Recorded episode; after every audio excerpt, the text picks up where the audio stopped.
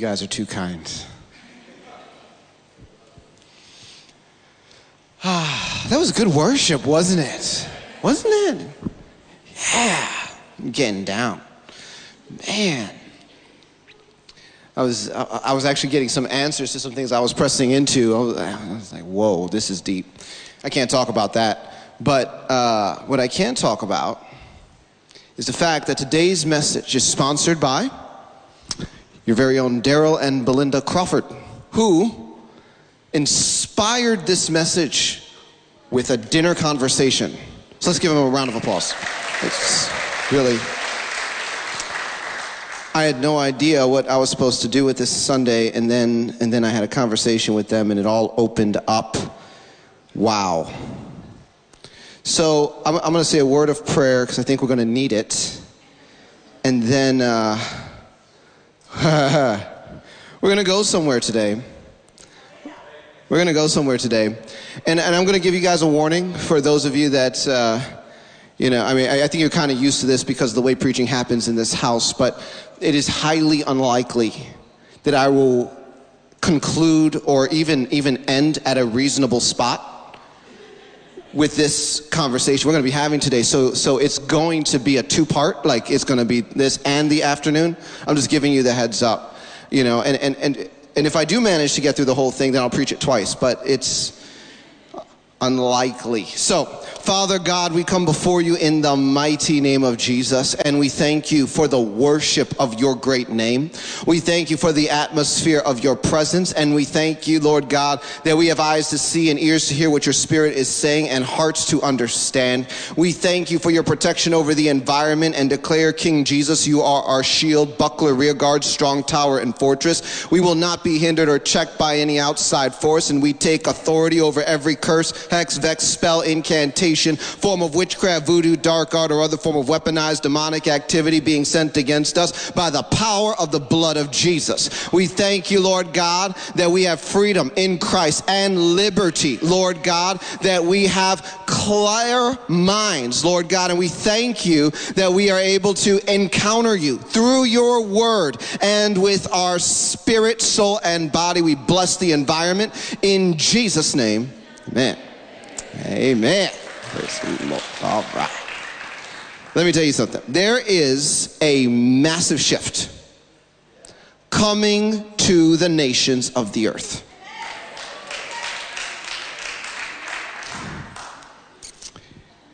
If you didn't know, I'm going to tell you a profound fact.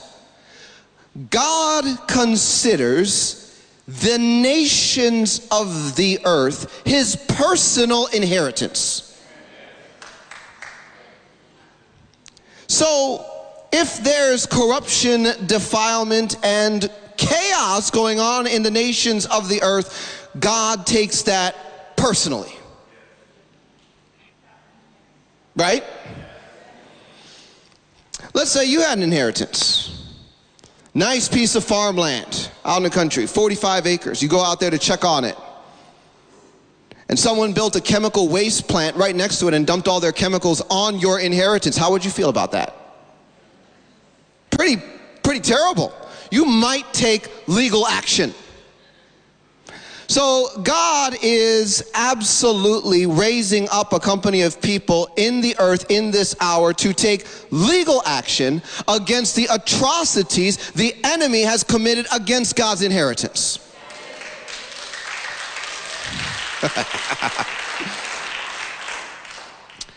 a massive shift is coming to the nations of the earth. And on this agenda, there is a concept called sheep nations.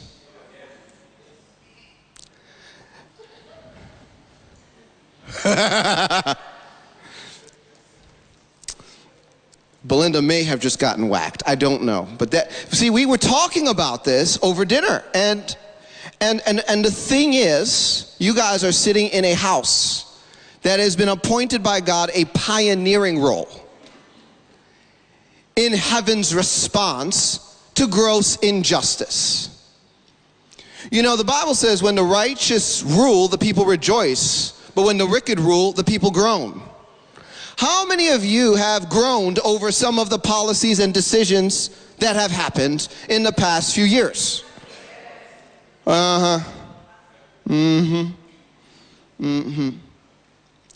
Here's the thing in order to understand how to cooperate with God's response to the gross injustice that's being committed against His inheritance, we have to understand a key word. I want everyone to repeat after me personal responsibility.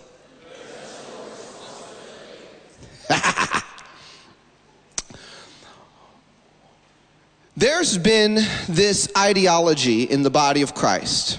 Sounds like this God is all powerful, God's in control, therefore, He controls everything, and whatever He wants to happen will happen. And He doesn't need you at any point in His plan. So just be grateful He died for your sins. There's an ideology, it sounds just like that, right? God's just gonna do it if He wants to do it. I'm going to tell you today that that is the bait of the enemy. He wants you to eat it. Because if you eat that bait, you surrender your scroll. If you eat that bait, you surrender your scroll because you won't engage it. You will actually be programmed by a lie that causes you to sit on the sideline when in fact you are here as an ambassador of heaven to execute a redemptive purpose to the creation. So we're going to take a journey, right? Because because we're, we're, I'm going to unpack a concept to you surrounding sheep nations. It, and, and, and it's not exactly the easiest concept to unpack because when you go to the latter part of Matthew 25, specifically in verse 31, and you start reading, that's where we encounter sheep and goat nations. It's actually right there in the word. But pulling a context around that by which to frame up an agenda that God is executing now, that's a whole other bear. I remember when the Lord first started speaking to me about sheep nations, I'd never even heard the term before. It was actually a couple of years before I read Matthew 25 and saw that that was a term in the Bible. I was like, oh, oh, my gosh. Because he had started speaking to me about it years before. And in the context of the conversation was, um, I have a plan to bring redemption to nations. And I couldn't reconcile for a very long time how the context that I was getting from God in prayer lined up with the context in Matthew 25. In fact, that's the passage, and we'll get to this later, but I'm just going to give you an idea of how it's often like put forth. You know, that's the context where you get this verse, as you've done to the least of these, my brethren, you've done unto me. That, that comes a little bit later down in Matthew 25, verse 31, moving down. He's like, well, why are we sheep nations here? Why, why, why, are they on the right as sheep? He said, as you've done to the least of these, my brethren, you've done unto me. This, this is how it usually gets portrayed, right? We go to Africa because that's where all the least of the brethren are, clearly. That's not true. And, and so then we find an African child with a snotty nose, and we take a picture. And we ask for a donation, and we say, as you've done to the least of these, my brother. I mean, it's riddled with uh, racist ideology, in my opinion. Like, it's just like, okay. Uh, I believe in giving to the poor. I believe in giving people tools and equipping to overcome poverty of all various kinds. I'm not against that concept or that ideology, but what I am against is reducing the magnificence of what's happening in Matthew 25 to a right offering campaign. So much more is going on there. You know, and by the way, there are plenty of Puerto Rican kids with snot in their nose, okay? I, it's just like, you we don't have to pick on one, one group. So, so the thing is, um, all right. We're going to back engineer our way into this, but I'm going to introduce you to, to, to, to first a tackling of this ridiculous notion that God will just do it if he wants it done. Uh, uh, what God will do is he does nothing except he tells his servants, the prophets. Then people begin to speak it. And then angels in heaven get behind those words and begin to move things from the spirit world side of reality. And then people pick up their scrolls on the natural side of reality and begin to execute assignment. So here's the deal the will of God. Is the will of God always done? No. Absolutely not. How do I know? Because if it was, we wouldn't have to pray for it. The Bible says in Matthew 6 and 9 and 10, in this manner pray. Our Father in heaven, hallowed be your name. Your kingdom come, your will be done on earth as it is in heaven. So, there's no need to pray for the will of God to be done if it's already being done. Plain and simple, right? Uh, with that said, when we talk about the finished work of Jesus Christ, everything that Jesus died and completed is established in heaven. But heaven and earth are out of alignment. So just because it's done doesn't mean it's manifested. That's why we have to use faith and obedience to bring heaven and earth into alignment on issues that need reconciliation. Your body's sick. But Jesus nailed your sicknesses and diseases to the cross. So what do you do?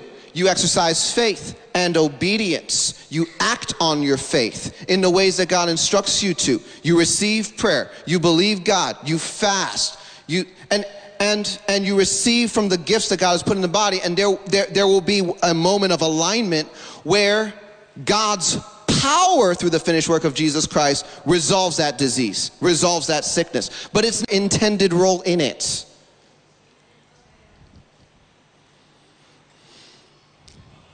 This is an apostolic house. This is a pioneering house.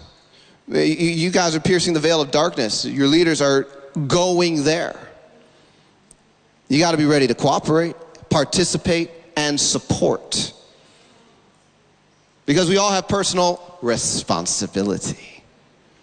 Now, now, now with that said, this does lead into a conversation on suffering, which I'm going to have with you before I get into the next part of this, this, this conversation.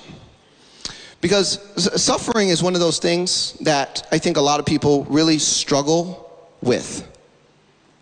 You know, why is there suffering? Why have I suffered so much? Um, has God willed all of my suffering to take place. Because if we get the first answer wrong, we get the answer on suffering wrong every time, right? Because if God controls everything, that happens, then He controlled all of your suffering. He's responsible. And you know what? That doesn't make Him a very good person, does it? Now, how many people here have suffered? I mean, okay, yeah, okay. So some of us are telling the truth. it's, a, it's a dark world, man. It's tough. It's tough out there. It's tough out there. This, this, this world is hectic. This world is hectic.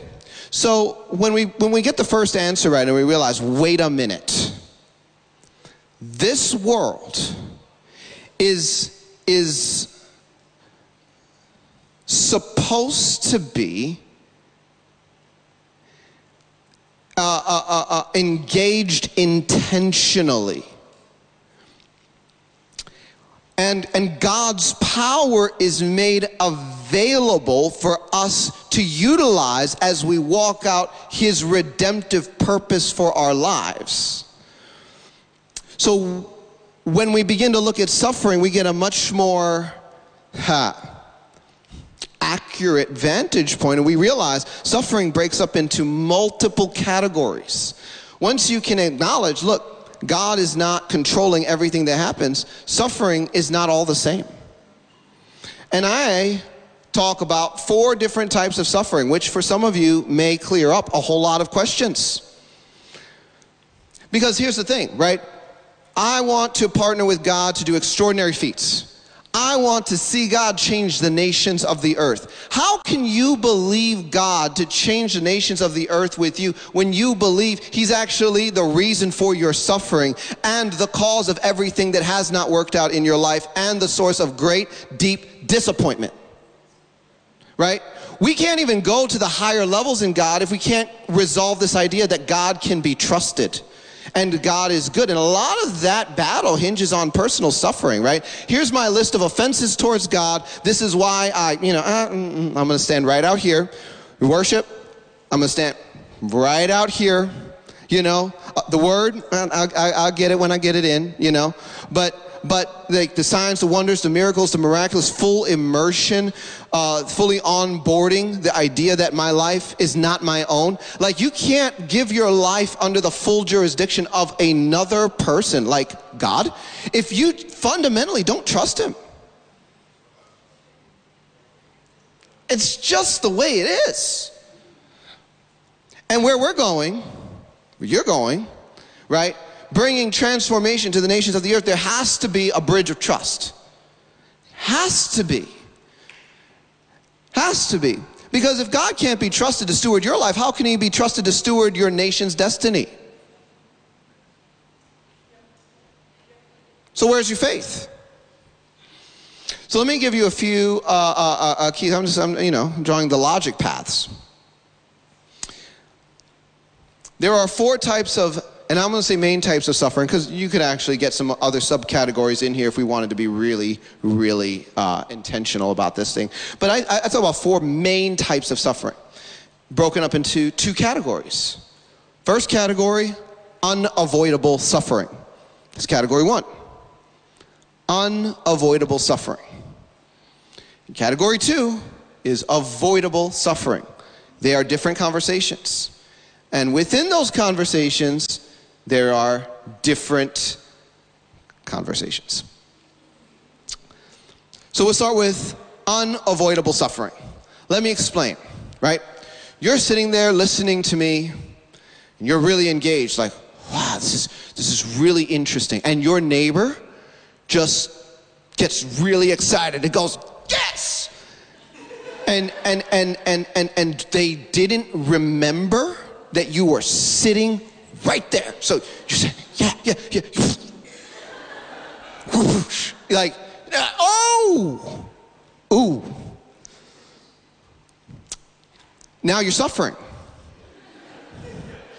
That was unavoidable. Like, you couldn't have anticipated that. It would be really hard for you to plan around something like that, avoid it. There are things that are somewhat unavoidable, right? They happen. Uh, I'm going to break this up into uh, two categories, right? In unavoidable suffering, the first category, major category, is the refiner's fire. The refiner's fire. Now, this is what happens for people that think God is just controlling everything, including all of their suffering, so He just put them here to be the gum on the bottom of the devil's shoe. You know what, the, what that life sounds like? Right? Let's say I'm the devil and you're the gum on the bottom of the devil's shoe ooh, ow, ooh, ah, like that's your whole life. Like every move the devil makes, you take another hit for the team. So, um, some of us have thought like that is the refiner's fire position. Like we, we thought that God put us there. We blame God. We're, we're, we're offended at God. And so everything gets grouped into the refined. We'd say, well, see, God makes us suffer, and I'm suffering, and so he's awful. No, there is a refiner's fire.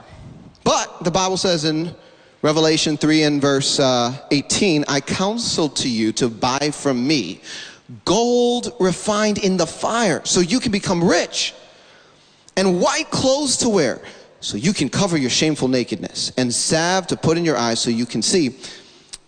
Another scripture, 1 Peter 1, verse 6 through 7 says, In all this you greatly rejoice, though now for a little while you may have had to suffer grief in all kinds of trials.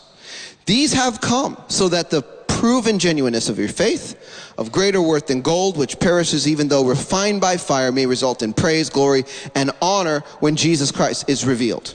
Let me explain.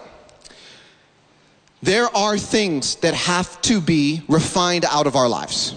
If we're going to grow in Christ, we, we gotta get refined. You know, and God's gonna refine everything, right? He's gonna refine us in our morality, He's gonna refine us in our work ethic, right? Yeah, God, God will let you get fired if your work ethic is awful. He's like, God, why didn't you save me from my job? He's like, well, actually, I told you to get there on time, but you didn't listen to me. So now, correction.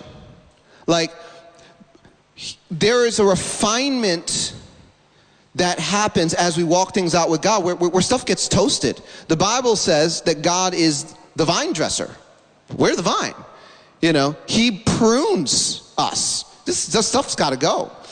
So, so the thing about the refiner's fire is that it hurts in the short term, but the long term result of the refiner's fire is value, is the, the, the, the, transformation of us into vessels of honor.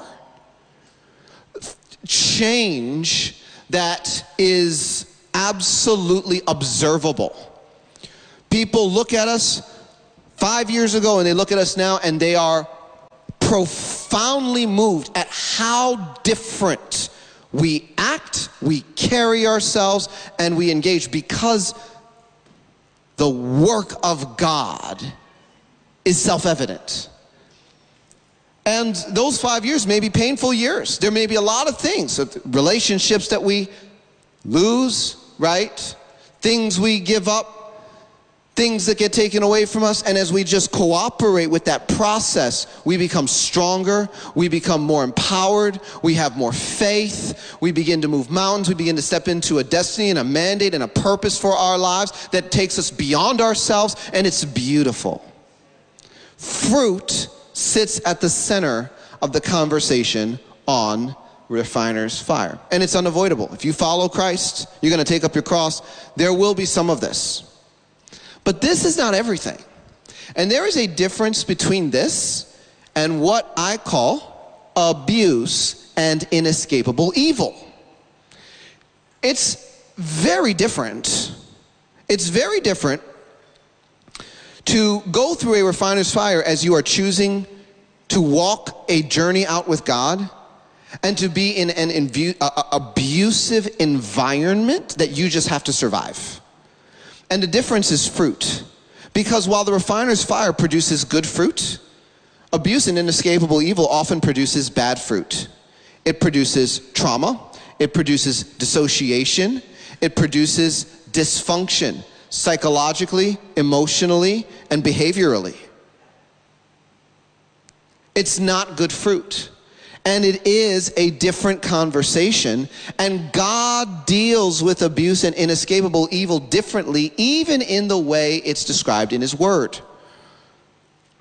In fact, the Bible says in Isaiah chapter 63 and verse 9, in all their affliction, he was afflicted. Let me explain that statement. There's nothing that you have been through that Jesus wasn't hurt by.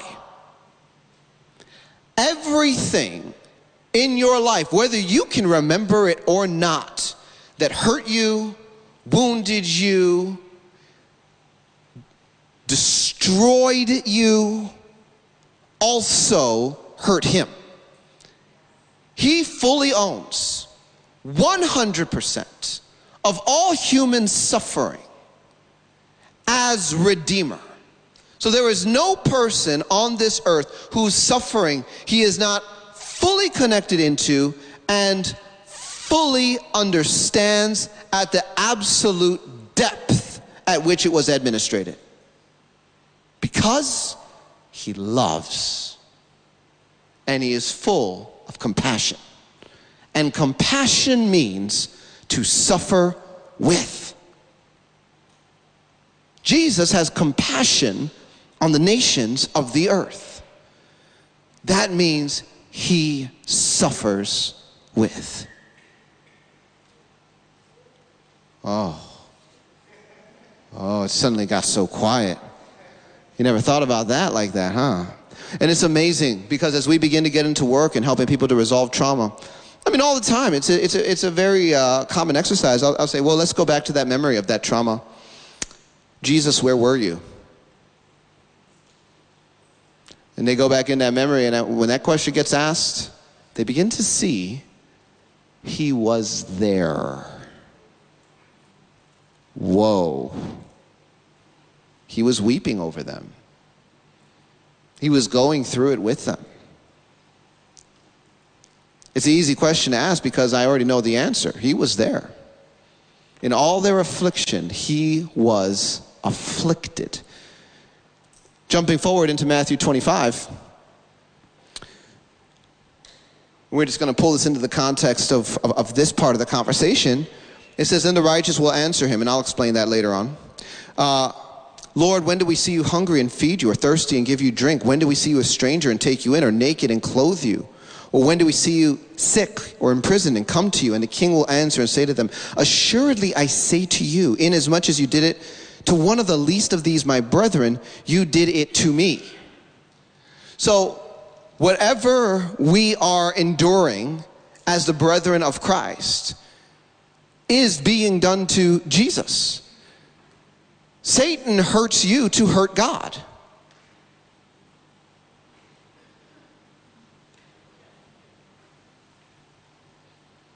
You get it?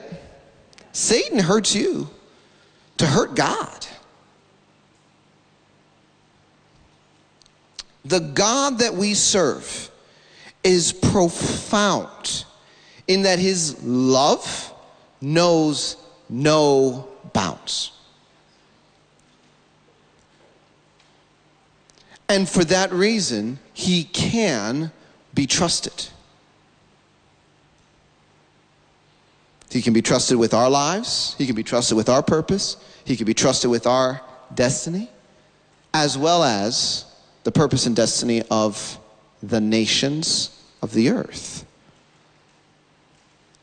Now, avoidable suffering falls into two more categories, right? So there's unavoidable suffering. Unavoidable. Like you, you, you uh, in many cases cannot stop the abuse and inescapable evil, right? If you have abusive parents and you are two or three years old, you will be abused. There's no way out of that. There's only one escape, and that's typically dissociating in your own mind. But there are types of suffering that can be avoided. The first one, the devil's legal and illegal attacks.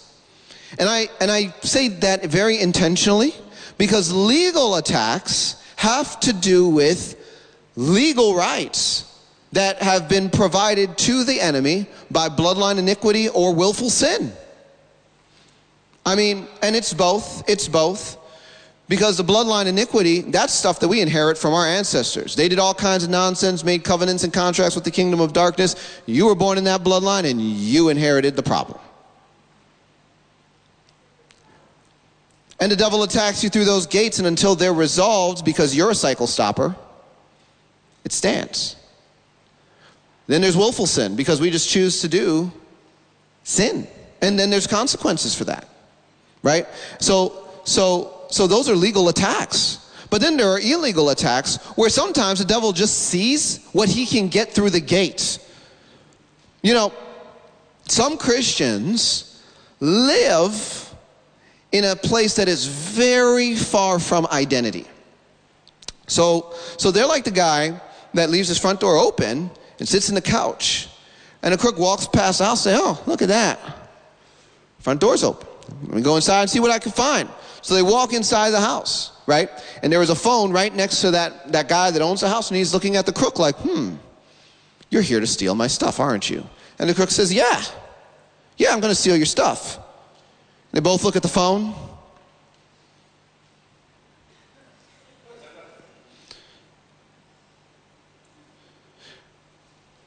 Okay, so so uh, uh, uh, uh I'm just gonna take this. Looking at him like, you're taking my stuff. Eh, yeah. And, and they just walk out, right? Phone's there. No one dials for the police. Calls for justice, creates a campaign to shut down the criminal activity. A lot of Christians sit while the devil plunders them with no legal right to do so. And if they just pick up their phone, call on Jesus, and begin to go into warfare over the stuff that the devil has absolutely no right to in their life, but is being challenged, they will see an immediate move of heaven, an immediate shift of the situation, and experience the power of God. But you know why he didn't pick up the phone and make a phone call? Because some preacher somewhere told him if God wants it to happen, it just happens. So he thinks that the, the burglar that walked into his house just took his stuff was sent by God to make him suffer. See how the confusion? That is an avoidable suffering scenario. So all three of these are avoidable suffering scenarios. The Bible says in John 10, 9 and 10, I am the door. This is Jesus. If anyone enters by me, he will be saved, and he will go in and out and find pasture. The thief does not come except to steal, to kill, and to destroy. Satan will do all three of these things. He steals your stuff, he kills your bloodline, he destroys your destiny. He's going to do whatever he can get away with. He's going to test you. But when we learn how to repent, when we learn how to get our bloodlines cleansed, when we go out learn how to do warfare, call on Jesus and shut the nonsense down that doesn't even have a legal right, then we begin to see a very different situation play out. it's avoidable suffering. Some of us just need to get down on our knees and get to business. What does your prayer life look like? Oh, you know, I pray once a week, a few minutes. Mm-hmm easy target. The other type of avoidable suffering is, is, is poor decision making. Poor decision making. Sometimes the devil didn't make you do it. Sometimes you just did it. Sometimes you just, you know, you know you're a free moral agent, right? You, you are a free moral agent. And decisions that we make will either move us in a positive direction or a negative direction. And the winners in life often habitually make decisions that move them in a positive direction. They train themselves to do that, right? Let me give you an example. Should I eat the broccoli or a whole bowl of ice cream? Let me explain what happens. You come to that decision tree and you pick bowl of ice cream. Next day, the broccoli or the bowl of ice cream. Bowl of ice cream, right? Next day, decision tree, broccoli or the bowl of ice cream. Bowl of ice cream. You see how far I've moved, right? And I'm programming myself to make a decision. This decision is going to cost me health complications at some point in the future, right? Now, now, yeah, there may be some demonic bondages. There may be some stuff that's going on in our lives that are, are, are, causing us to incline towards certain decisions. But at the end of the day, we're free moral agents. We, we, we could choose the broccoli at any time. That's a simple example. The Bible says, uh, uh, uh, uh Proverbs 15 and verse 5, a fool despises his father instruction, but he who receives correction is prudent. The Bible says in, in, Proverbs 18 and verse 6 a fool's lips enter into contention and his mouth calls for blows. Yeah, some of you say stuff that causes you pain.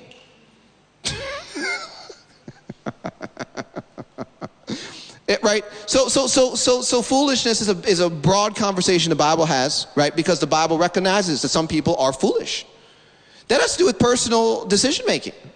And it's part of the equation. So, so with all that said, there are different types of suffering, right? We cannot blame God for everything we've been through. And we have to understand that God is good and that God can be trusted, right? And from that platform, we can posture ourselves to be redemptive agents in the plan of God. If we do not believe that God can be trusted, we're not ready. We, we, we, we, we just have to get to, you know, square one. But once we know who we represent and what we're here to represent, then we begin to get into bigger things. Like, okay, well, let's have a conversation on, well, if the nations really are God's inheritance, what is He doing about it? What does a redemptive process look like in an end times context, right? Because there's been another confusion the crapture. Todd's word, right? Where we got this, this, this fantasy that God's so weak and pitiful when the Antichrist comes, which is this cheap counterfeit, God's so scared of him, he's just gonna pull out all of the people that are rapture ready and let the earth go, go, go, go to literally hell in a handbasket. I mean, it's just like, well, you know, and uh, we'll come back at the end of this whole thing and, and, and um, clean it up afterwards. But it's like, you know, that, that, that mindset, that ideology would make the person conclude, like, well, I really don't have to do anything but be re- ready for this, you know, heaven, heaven elevator. Like, I just have to, I just have to be ready to vanish. That's what I have to do. So, so, so personal responsibility to be a change agent to systems that govern societal structures is completely off the table. I mean, that's borderline heresy when you're coming from this kind of a perspective. It's like, well, what, what do I, what do I need to do that? That doesn't even make sense. Like God, this, this whole world's supposed to blow up. So, you know, Oftentimes, this belief system goes falls right in line with the uh, philosophy that God gave the devil authority and dominion in the earth because Adam fell. Like that, so the devil owns the earth. So we're just sitting here in the devil's playground waiting for a get out of jail free ticket. Also false. The Bible says the heaven, even the heavens, are the Lord's, but the earth He's given to the children of men. That's in a post fall of Adam context. This isn't a post fall of Adam context. We're, we're, we're way out. Earth is still the Lord's, and He leased it to the children of men.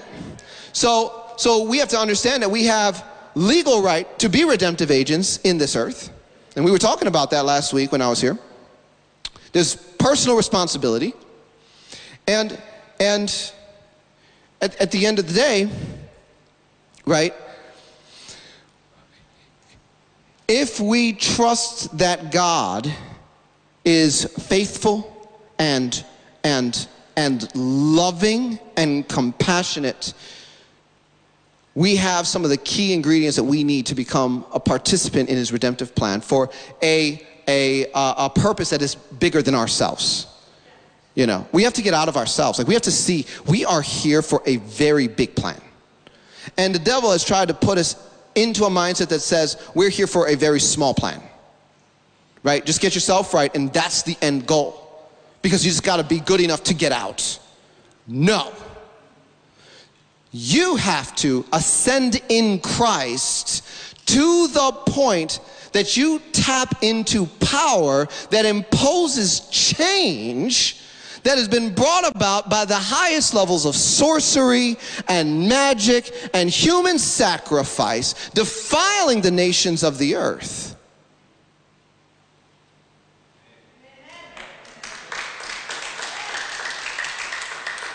The nations of the earth are under a veil of darkness. But God is calling a generation to rise up and bring change to the systems of the nations of the earth. And Matthew 25, Matthew 25 becomes a walk into the prophetic revealing of sheep and goat nations but when we understand the context, we are empowered, watch this, to back engineer into the prophetic revelation of our responsibility here and now. The only reason why the sheep and goat nations are judged as such in Matthew 25 is because of everything that happened leading up to the event. The only reason why the nations are judged as they are in Matthew 25 is because of everything that happened leading up to the event. So, Matthew 25. Wow. In order to understand the first part of Matthew 25, what I'm going to tell you is that Matthew 25 is, is more than just a series of parables, which I think at the outset, that's what I, I thought, right? Because you have, you have three, th- three major things happening, three major themes in Matthew 25, right? You have the parable of the virgins, you have the parable of the talents, and then you have the judgment of sheep and goat nations. Boom, boom, boom. And I think that for a lot of students of the Bible, the, the uh, typical approach to that is to say, well, we're, we're going to draw lessons, we're going to draw uh, uh, uh, uh, understanding from these three conversations, but almost treat them as separate. Like, there's, there's not really a, a, a, storyline, it's just three things that Jesus said. But what I'm going to tell you is, as I began to press into Sheep Nations real hard, as God was beginning to unpack the concept to me, I mean, we're going all the way back. It's 2010, 2011, 2012. Um, what he opened up to me is the, I, I, a different idea, which I'm going to present to you. And it's an idea that there's a sequence in Matthew 25 that's being prophetically revealed by Jesus. And he's using both parables and statements of fact. Because the judgment of sheep and goat nations is not a parable. He literally says this will happen. But when he talks about the virgins, he says the kingdom is like, right? So, so we have parables and we have statements of fact. But at the same time, what I'm going to introduce you to is the idea that there is a actual sequence of logic that flows through the entire chapter. And when you understand the sequence of logic, we get one step closer to understanding the prophetic destiny for this generation. Now, I'm a, I'm a, I'm a big thinker, right? So, so, so this is going to end one way. You are here to change the world.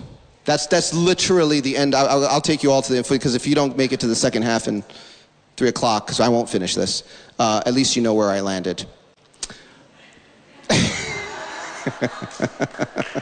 At least you know where I live. Hold on, let me.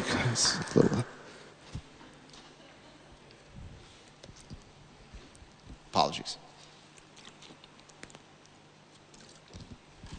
So, a sequence. And the sequence begins with a conversation on the resurrection of the dead. Now, the resurrection of the dead is an interesting conversation that the Bible has because the resurrection of the dead is talked about in the Old Testament and is talked about in the New Testament. And there are moments where the dead are raised. In fact, at the death of Jesus Christ, right, his death, burial, and resurrection, like there were many dead that came out of the ground at that time. I don't know if you've seen that in the Gospels. People came out of their graves and were walking around and were seen by many. Very supernatural event.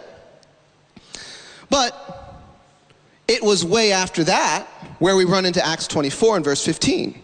And it says, I have hope in God, which they themselves also accept, that there will be a resurrection of the dead, both of the just and the unjust. What that mean is, let's not get it confused. Like, yeah, there have been moments where the dead were raised. Jesus raised the dead. Many dead came out of their graves at his death, burial, and resurrection. But there is a future resurrection of the dead that will happen. Why? Because God is interested in the redemption of body, soul, and spirit.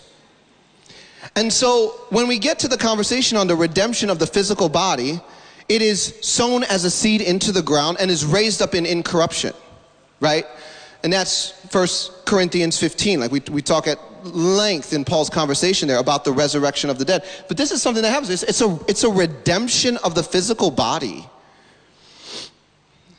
and so, so in Acts 24, Paul, Paul is absolutely making it clear, like whatever happened when Jesus died and resurrected, like there's, there's a future resurrection of the dead.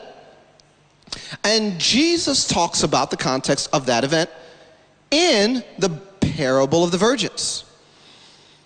And this is how Matthew 25 starts. But to give context to what happens in that parable, we're going to first visit another passage, which I would call a counterpart to that revelation. It's found in the book of Psalms. So, if you journey with me to Psalms 45, we're going to take a look. Listen, O daughter, consider and incline your ear. Forget your own people also and your father's house. So the king will greatly desire your beauty because he is your Lord. Worship him, and the daughter of Tyre will come with a gift. The rich among the people will seek your favor. The royal daughter is all glorious within the palace. Her clothing is woven with gold. She shall be brought to the king in robes of many colors. The virgins, her companions, will f- who follow her shall be brought to you. With gladness and rejoicing they shall be brought, they shall enter the king's palace. Instead of your fathers shall, uh, uh, uh, uh, instead of your fathers shall be your sons, whom you shall make princes in all the earth. I will make your name to be remembered in all generations. Therefore, the people shall praise you forever and ever. Now, this, this passage lands on a few concepts. Number one, there is a bride and there are virgins. There is a bride and there are virgins, and they are addressed as separate parties. Interestingly enough, the royal daughter is glorious in the palace, and the virgins are coming into the palace. So there's a positional distinction. It's really interesting what's happening in this passage. And and she's covered in gold, right? The wedding garment. It's it's, spectacular. And and and you see what's happening in verse 16. Uh, uh, th- there is rulership that's being meted out throughout the earth, right? Rulership. It's a change in, in, in, governance structures. And, and this is so interesting when you read this passage in, in Psalm 45 because, because you have this reference to both the bride and the virgins who follow her. Yet, when we get to Matthew 25 and read the parable of the virgins, there's no reference to a bride in virtually all English translations.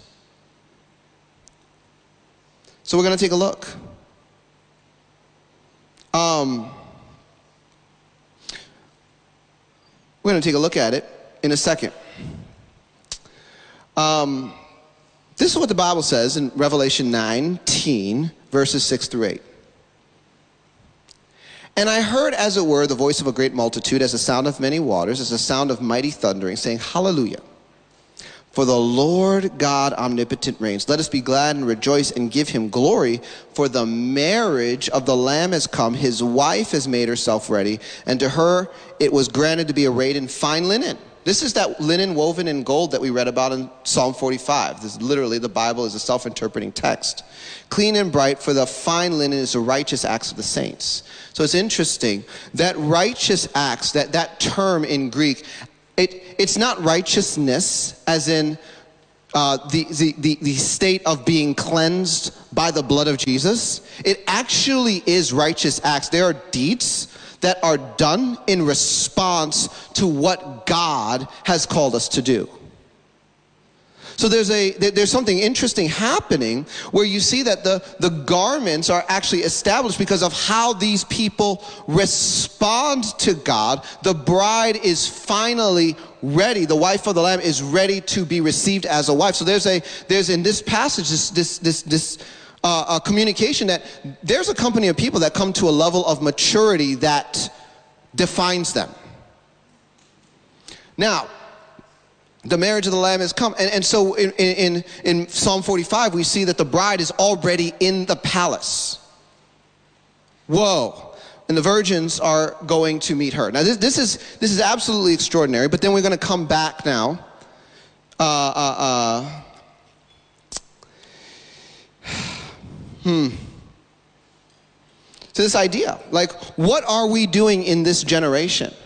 Like, if you begin to consider the kind of company of people it will take to come from the posture of influence we have been born into in this world and in a generation to bring transformation to the systems and societal structure of the nations of the earth. You're talking about a very peculiar people. A very peculiar people that tap into a level of the power and administration of the glory of God that is heretofore unseen. It's to make the book of Acts look like kindergarten.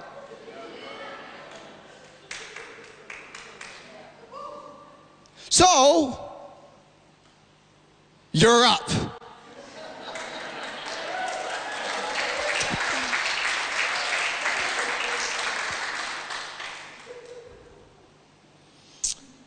When we talk about the bride, we're talking about a company of people that arrive at a place of maturity and intimacy with God in a single generation. It's almost like they trigger all of these events because of their response to heaven. And, and, and so, what happens is you read just a few verses later in Revelation 19, and it says, Now I saw heaven open, and behold, a white horse, and he who sat on it was called faithful and true, righteousness. He judges and makes war. So it's like, whoa, okay. So, so there's, you know, some, some interesting content. What, I, what, I'm, what I'm trying to tell you is there's personal responsibility. All right? You don't take anything else from what I'm, I'm, I'm, I'm laying out with some of these scriptures. It, it, it's the idea of personal responsibility. Literally, this generation is here to change the societal structures that govern the nations of the earth. Literally. And the way it gets done leans so deep into the power of God, the world won't have language for what begins to get demonstrated.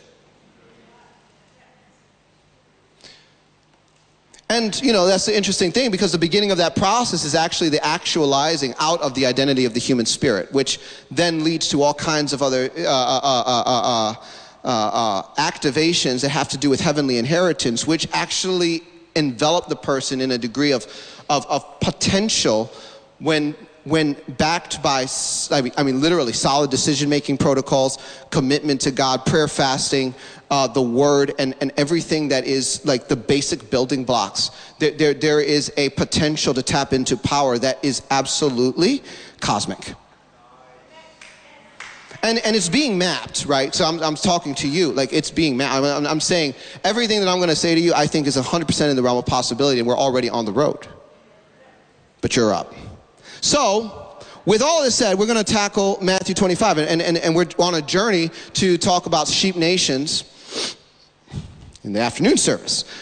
At this point, now, now this is the thing, right? Matthew 25, verse 1.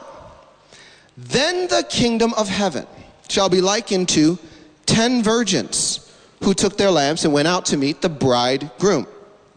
Now, five of them were wise, and five were foolish. Those who were foolish took their lamps and took no oil with them, but the wise took oil in their vessels with their lamps. But while the bridegroom was delayed, they all slumbered and slept. And at midnight, a cry was heard Behold, the bridegroom is coming. Go out to meet him. Then all those virgins arose and trimmed their lamps, and the foolish said to the wise, Give us some of your oil, for our lamps are going out. The wise answered, saying, No, lest there should not be enough for you and us. But go rather to those who sell and buy for yourselves. And while they went to buy, the bridegroom came, and those who were wedding went in with him to the wedding, and the door was shut.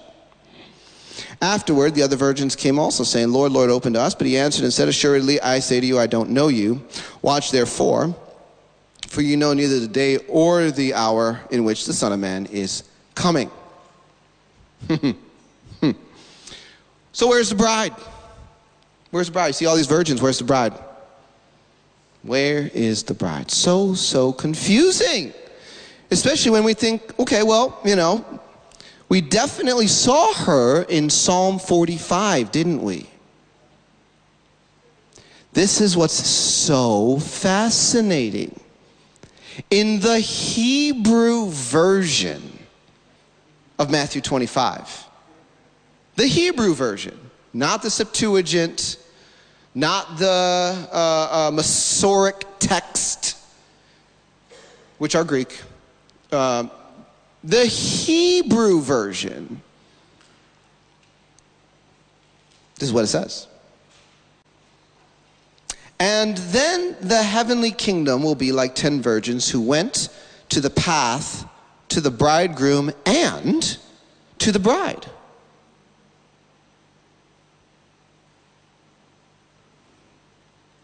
Somehow, that last piece got chopped from the Greek translations of Matthew. Just got left out. But when you read it in the Hebrew, what you see is that the bride is actually with the bridegroom, and the virgins are on the path to them. Paul! what? See, because the bride of Christ actualizes out of her heavenly identity. It doesn't matter whether you're alive or not. When you actualize out of your heavenly identity, you're, you're able to mani- mani- manifest, live out of, and engage both sides of the veil simultaneously. And it's natural. It's a different posture from which you engage the earth. You don't see the 3D world as your limitation at all because this realm is not the boundary marker on your ability in Christ. So the bride is standing right there with them, and the virgins are on the path. it's, a, it's an ascended life. It's crazy, right? Now, now, of course, uh, uh, the deeper you go, the more the more sense this makes. But but it's it's just so interesting that that these Greek ver- these Greek texts like like they all got it just got chopped out, and it's a very very important part of the thing. But what are we going to do? So, so we understand, you know, with, with, with, um, with the traditional Hebrew wedding, what would happen is, um, you know, a, there, there, would be a cry. The, uh, the, the bridegroom would be at the father's house. He'd have to build a house for his wife to be received into. The father would determine the time, and he'd say, You're ready and then he'd go with a uh, company of people. They'd go to the you know town where the wife was going to be collected from, and a call would go out at midnight, and then you know the bride would go forth and meet the bridegroom, and then the virgins would follow. So that's that's kind of the idea that's being leaned into here. There, there, and and and so so when we begin to talk about the virgins in Matthew 25, you're dealing with two different groups, wise and foolish. Y'all caught that? Wise and foolish, and they're being distinguished from the bride. So it's bride, then they're wise and foolish virgins. And so when they says in the Greek that they all slumbered and slept, this, this particular language isn't as aggressive as you might think. It has to do with nodding off and falling asleep. That's actually what slumbered and slept means. They nodded off and fell asleep. Because this passage is referencing believers who have died. They died. They were waiting for the bridegroom. They lived 500 to 580 AD and died. 1200 to 1250 AD and died. 1600 to 1635 and died, right?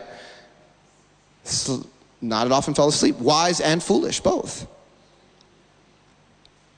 And so when the cry goes out at midnight, they all wake up because this is all about the resurrection of the dead.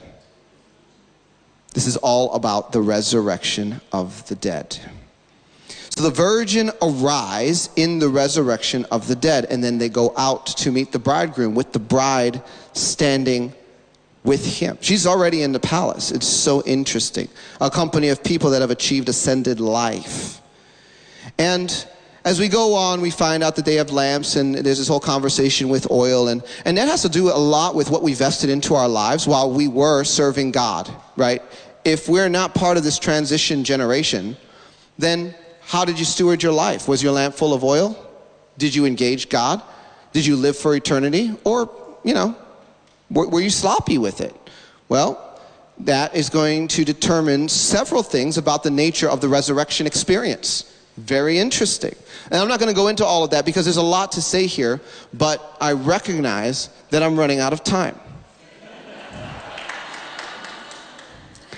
And so we're going to park it there, but we're going to say the beginning of Matthew 25 is a conversation on the resurrection of the dead, and it surrounds the nature of an actualized company of people that are operating from a heavenly identity with God and a company of people that are now being glorified in their bodies and going to meet. That, that's the beginning of a, a narrative that then moves through to the end of Matthew 25. And that is what we are going to explore this afternoon. So you got to come back. But before you leave, I want you to know that at the center of the whole plan for the redemption of nations, the redemption of man, the redemption of creation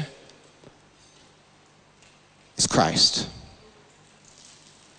And we celebrate we celebrate him by remembering that his body was broken for us. And the whole purpose of communion is, is, is to come into that understanding, that revelation, that place of acknowledgement that we share in his body. We have a place in his body. He, he is in us, we are in him. Jesus is in the Father, and through him, we are in them. We have access to the whole Godhead in relationship because of his sacrifice. And so, with that said, King Jesus, we thank you that your body was broken for us. You gave yourself as the ultimate sacrifice so that through the cross you could reconcile all things, whether in heaven or on earth, in you. And so, with that, let's take the bread.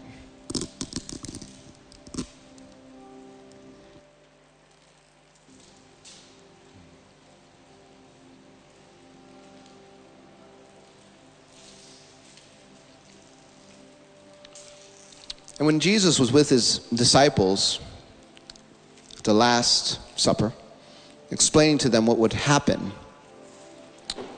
he took a, a cup, which in that Passover Seder was the third cup. It's actually the cup of blessing.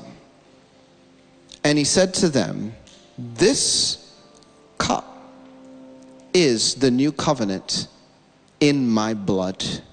Jesus Christ fulfilled the law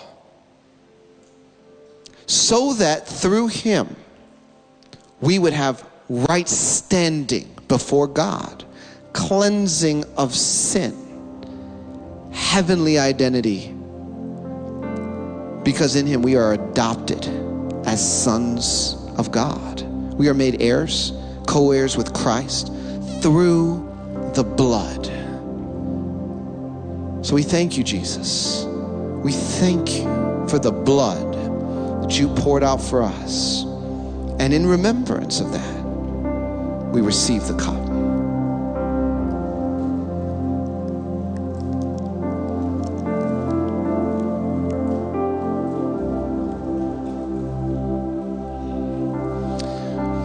So, Father God, I bless every person here with refreshing, with understanding, with grace to receive the word that has gone forth today we release in the joy of the Lord.